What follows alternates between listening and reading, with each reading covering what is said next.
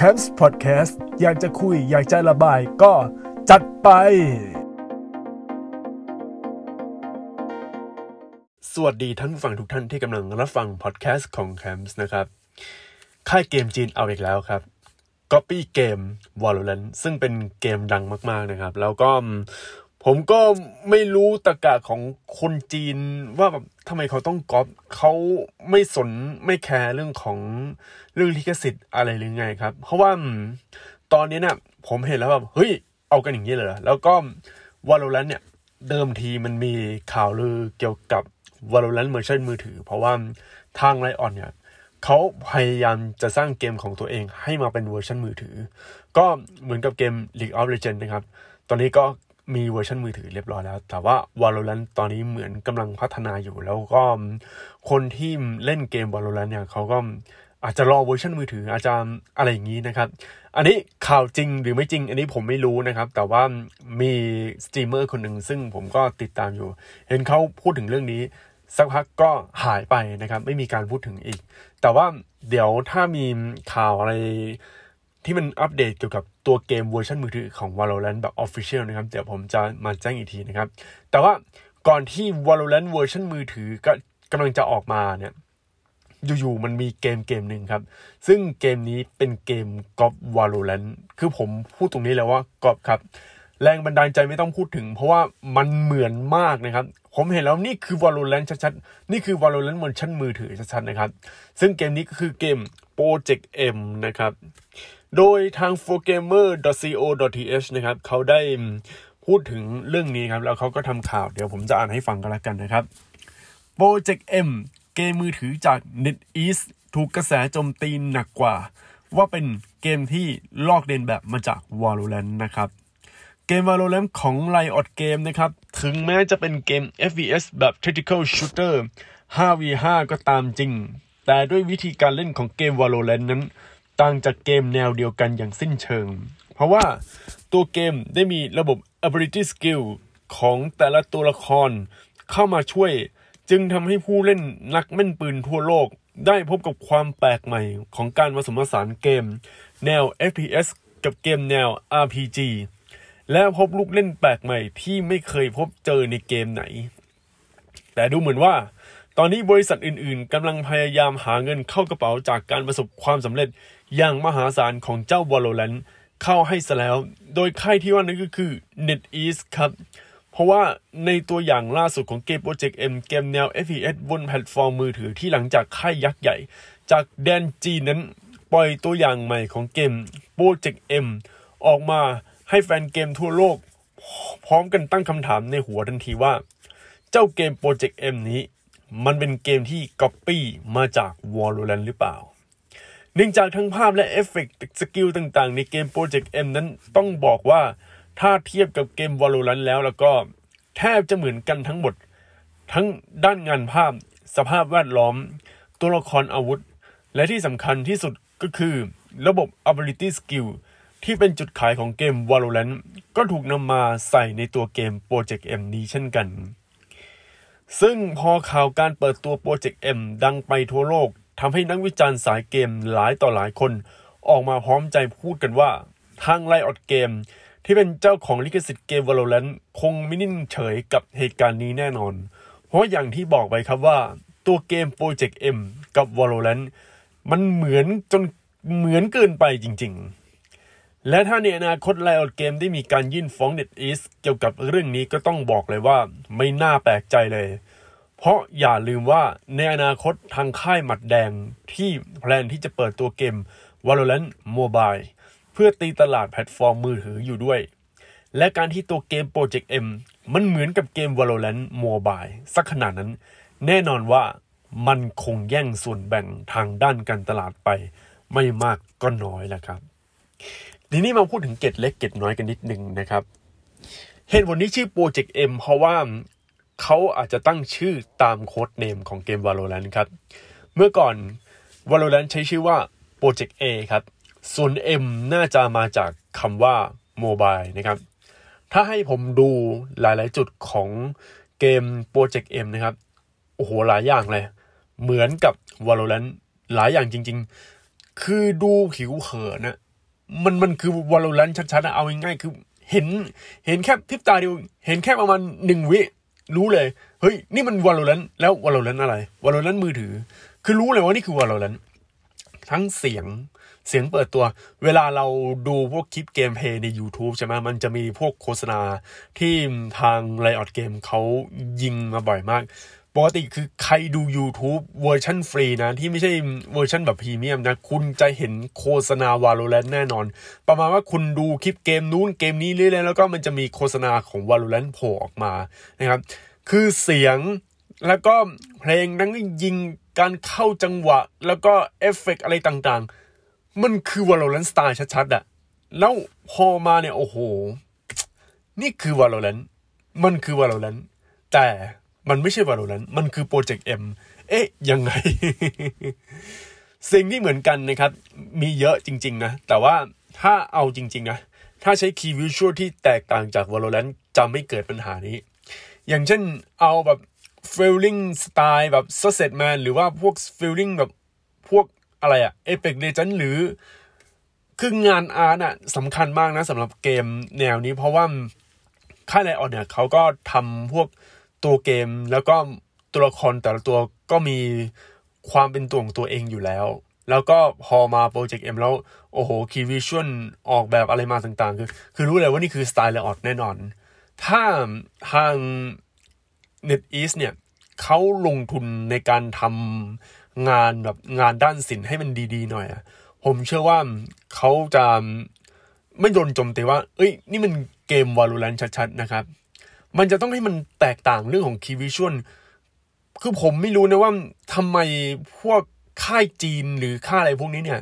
เขาไม่มีความคิดเรื่องแบบ awareness เรื่องของลิขสิทธิ์บ้างหรือไงนะครับ คือผมขอเล่ากันตรงนี้ก่อนว่าทำไมประเทศจีนหรือว่าพวกค่ายจีนอะไรต่าง ๆ เนี่ย ชอบมีประเด็นเรื่องของลิขสิทธิ์กันเยอะมาก เพราะว่าต้องเข้าใจก่อนว่า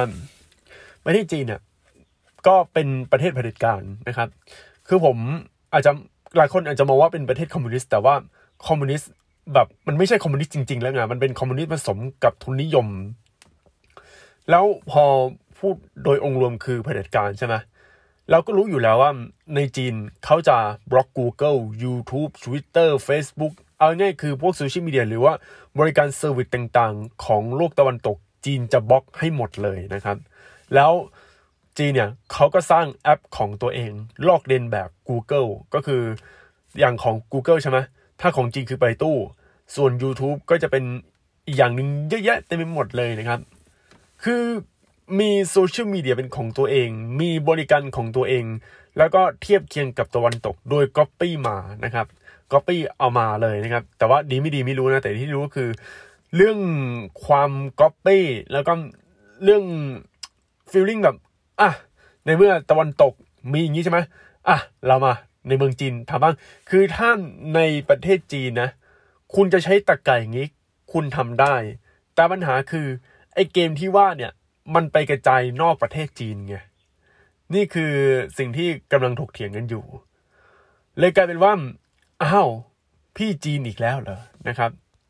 คือความคิดของคนจีนเนี่ย เขาจะชอบลอกเลียนแบบ ของต่างชาติ แล้วก็เอามาทำเป็นของตัวเอง แล้วก็ตัวเองก็ขายนะครับ คือผมคือคือพูดตามตรงนะประเทศจีนเอาอีกแล้วเหรอความคิดอย่างนี้มันมันยังไม่จบอีกเหรอความคิดที่ลอกแล้วก็เอามาขายต่อเนี่ย รวมไปถึงซอฟต์แวร์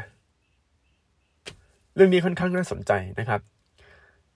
คือทำอะทำให้มันดี แล้วก็ให้มันฉีกแบบเป็นสไตล์ของตัวเองนะฮะคือเมื่อก่อนเนี่ย อย่างของจีนนะที่เป็นประเด็นคือเสี่ยวมี่นะครับเสี่ยวมี่เป็นแบรนด์ที่รู้ๆกันอยู่ว่าได้รับแรงบันดาลใจจาก Apple เมื่อก่อนนี้โอ้โห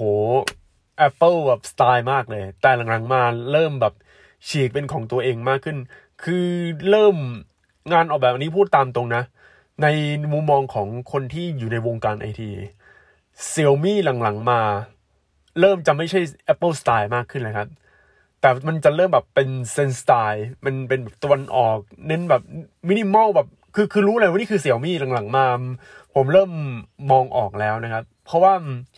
คือ UI หรืออะไรต่างๆ คือแบบ China style อะเออแต่ว่ามันเป็น China style ที่มันเป็นลุคใหม่ที่มันดูดีคือมันมันเป็นอีกแบบหนึ่งเลย เพราะว่าเสี่ยวมี่หลังๆมาเนี่ยเขาก็ทำออกมาได้พัฒนาไปเยอะเลยนะครับ บางทีอะ แบรนด์อื่นๆของจีนควรจะดูเสี่ยมี่บ้างอะไรบ้างนะครับ เพราะว่าอย่างมี่มิกซ์นะครับ มือถือมี่มิกซ์โอ้โห มันจะมีรุ่นที่ทั้งด้านหน้าด้านหลังเป็นจอ อันนี้ผมแบบโอ้โหว้าวมากครับ เน้นแบบเทคโนโลยีเน้นนวัตกรรมไปเลย ก็ต้องดูต่อไปนะ แต่ว่าเรามาคุยเรื่อง Project M กันต่อ คือผมเชื่อว่าประเทศจีนตอนเนี้ย มันก็เป็นประเทศที่พัฒนาไปเยอะนะครับ แต่ว่าเรื่อง เรื่องพวกนี้เรื่องลิขสิทธิ์เนี่ย หรือว่าเรื่องทรัพย์สินทางปัญญา ยังแบบยังต้องอีกเยอะเกี่ยวกับประเทศจีนนะครับอะพูดถึง key visual กันต่อ คือ key visual น่ะมันเหมือนกัน แล้วทั้งวิดีโอโปรโมทยิงโดน headshot การวางตำแหน่งแมปมันคล้าย Valorant มันคล้ายมากคือผมมองออกเลยว่า เฮ้ย นี่มันคือ Valorant นะครับ ทีนี้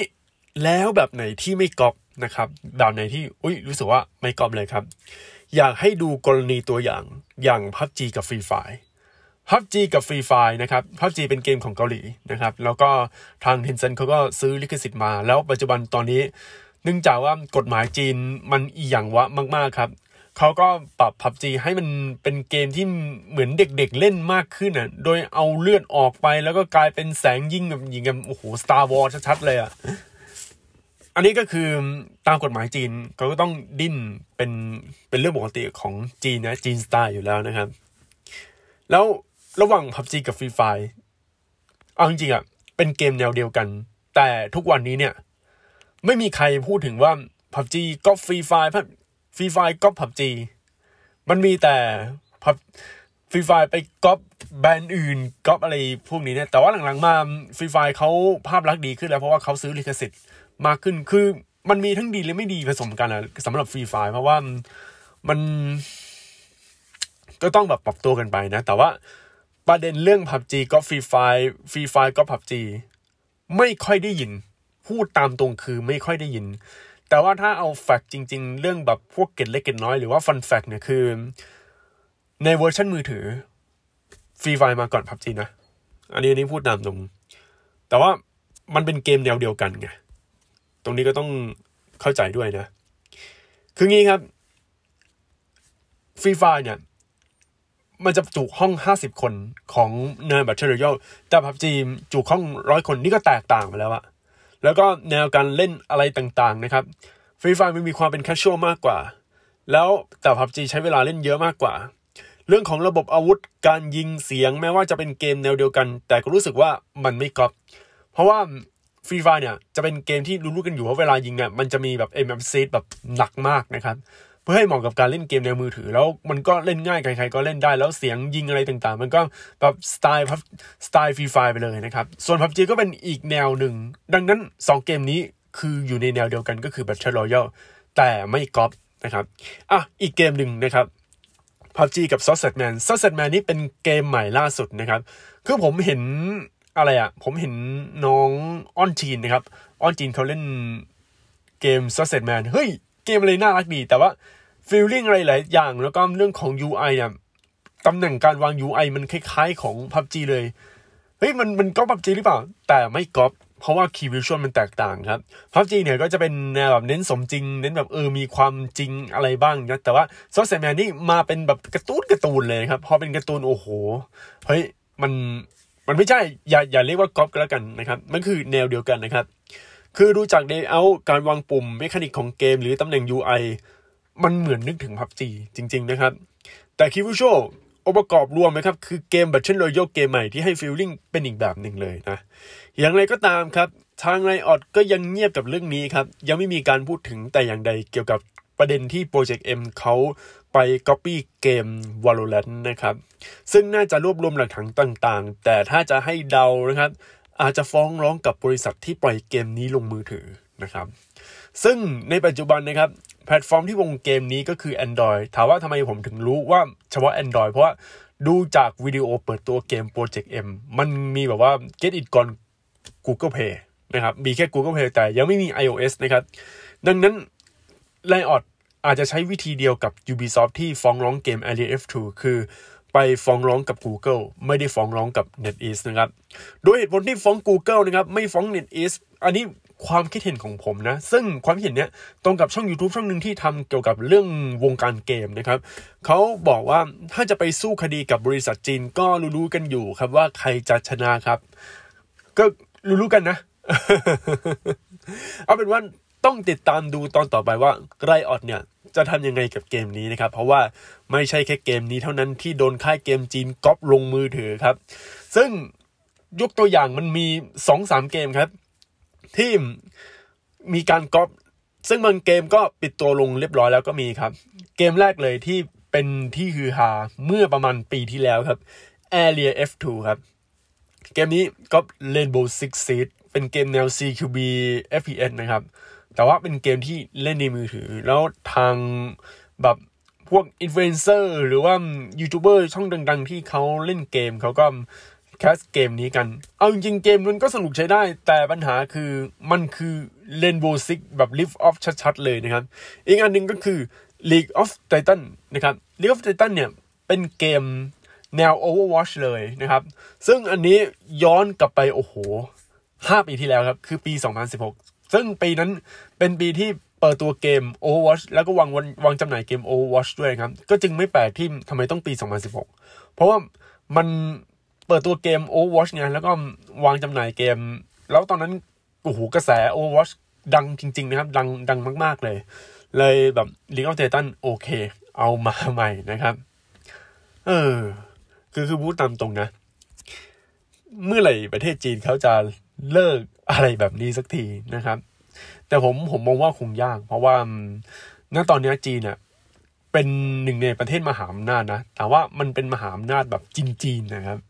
ไม่ได้แบบสากลโลกแบบสไตล์อเมริกา เพราะว่าอเมริกาเขาจะประชาธิปไตยนะ แต่ว่าจีนเนี่ยเขาจะแบบ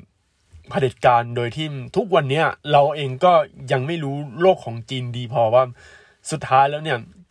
เราอะมองจีนยังไง เราก็รู้จักข่าวที่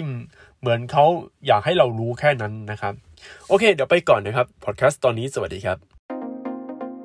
Camps Podcast อยากจะคุยอยากจะระบายก็ จัดไป